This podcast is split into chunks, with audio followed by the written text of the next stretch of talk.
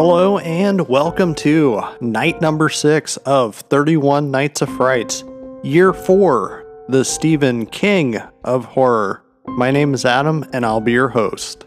Night number six comes to us from a definite legendary director in the horror genre, starring Timothy Hutton, Amy Madigan, and Michael Rooker. This is the 1993 George A. Romero directed The Dark Half. The Dark Half tells the story of Tad Beaumont, or when he was a child, he had a brain tumor removed. During the operation, it's discovered that it's not exactly a tumor, but instead the growth was a twin brother of Tad's that never developed. As an adult, Tad is a successful writer and writes books under both his real name as well as his pseudonym, George Stark.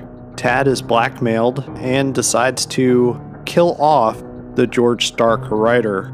From that moment on, a series of murders occur with Tad being the prime suspect.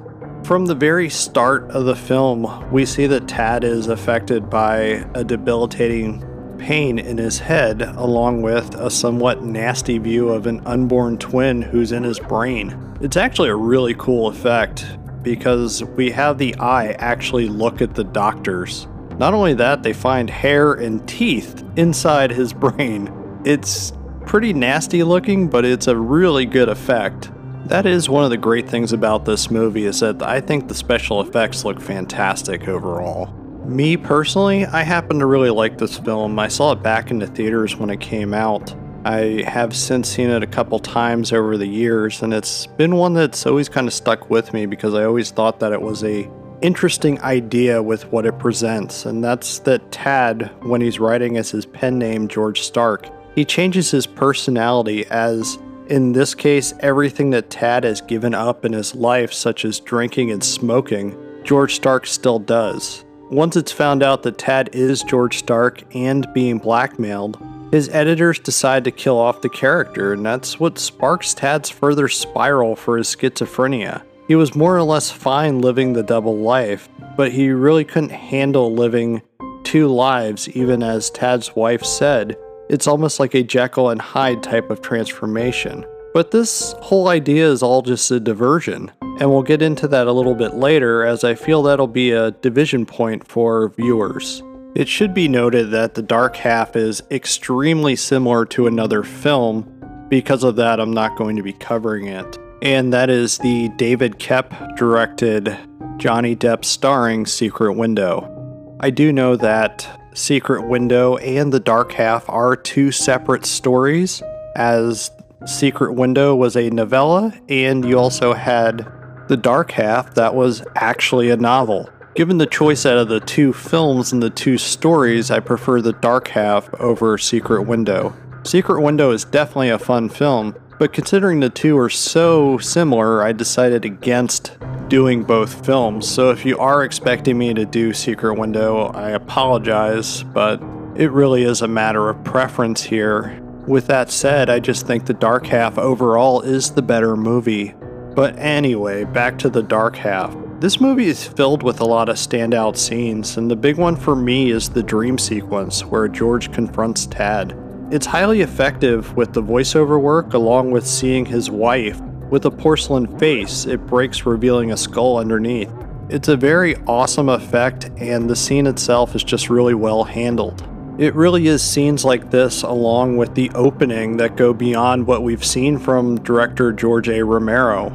Here, we're seeing a more psychological horror, and it really works well. Even though this doesn't exactly fit our George A. Romero style, it's incredibly well directed. If anything, it makes me wish that we would have received more mainstream films from Romero. The Dark Half even has excellent use of the score from composer Christopher Young, who is most famous for his score for Hellraiser. While we're on the subject of music, I love the fact that Elvis Presley's Are You Lonesome Tonight is used throughout. It's a fantastic use of a love song in a dark sense and dark movie. As far as casting goes, I think it's awesome that we get the character of Alan Pangborn, who has been in various Stephen King books, as well as played by different actors over the years. Here, Alan Pangborn is played by actor Michael Rooker, who you may know from a lot of different things The Walking Dead, the movie Slither. He's in a bunch of things. But anyway, I think he's really great in the role, and he provides some sympathy for Tad. It's all the more strange that Alan Pangborn appeared the same year in the movie Needful Things. But as it turns out, the Dark Half was held over because it was supposed to be released in 1991. But considering Orion Pictures went belly up, this one was held over. The rest of the cast, such as Timothy Hutton, in the dual role of Tad and George, he gives a great performance that's well defined for both roles. His dark portrayal of George Stark really works and making us believe that they're really one and the same and two different characters. So here's the big part that could be a big dividing factor for audiences, and that's the supernatural element that's introduced when we find out it's not so much a tale of split personalities or schizophrenia that we may have thought. Instead, we have a tale of an actual twin personality separating himself and manifesting. His own dark half becomes a real being, a real reality. I was fine with this as the movie is always engaging. The idea of George actually dying because Tad killed him off is interesting. We do get to see a distorted, rotting George in the final moments of the film. We also get to see the healing factor of George and where Tad starts to rot himself and become injured. This is at the near ending scene of the movie when George Stark starts writing the book. Tad tells him to do it, and as we see George write, we see the wounds that are on George start to disappear, and then we start to see Tad is starting to get bruises on his face. The whole idea of this movie could have been really confusing, but instead it's really interesting and engaging. I think if this movie was handled by a lesser director, it probably wouldn't have turned out as well. But Romero handles the movie and all of its themes with a fantastic eye.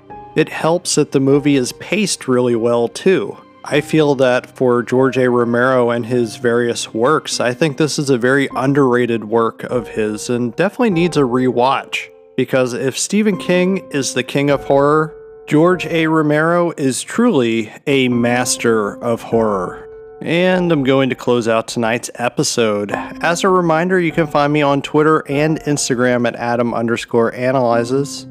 If you need to catch up on past episodes of Adam Analyzes or 31 Nights of Frights, you can do so at adamanalyzes.com. If you don't do the whole social media thing, you can go and reach out to me at adamanalyzespodcast at gmail.com. Also, if you're enjoying this podcast, why not tell a friend about it? Why not tell two friends about it? Or if you have a free moment, I would greatly appreciate it if you would leave a five star rating at the podcast listening platform of your choice. It'll allow me to create new episodes as well as reach new listeners.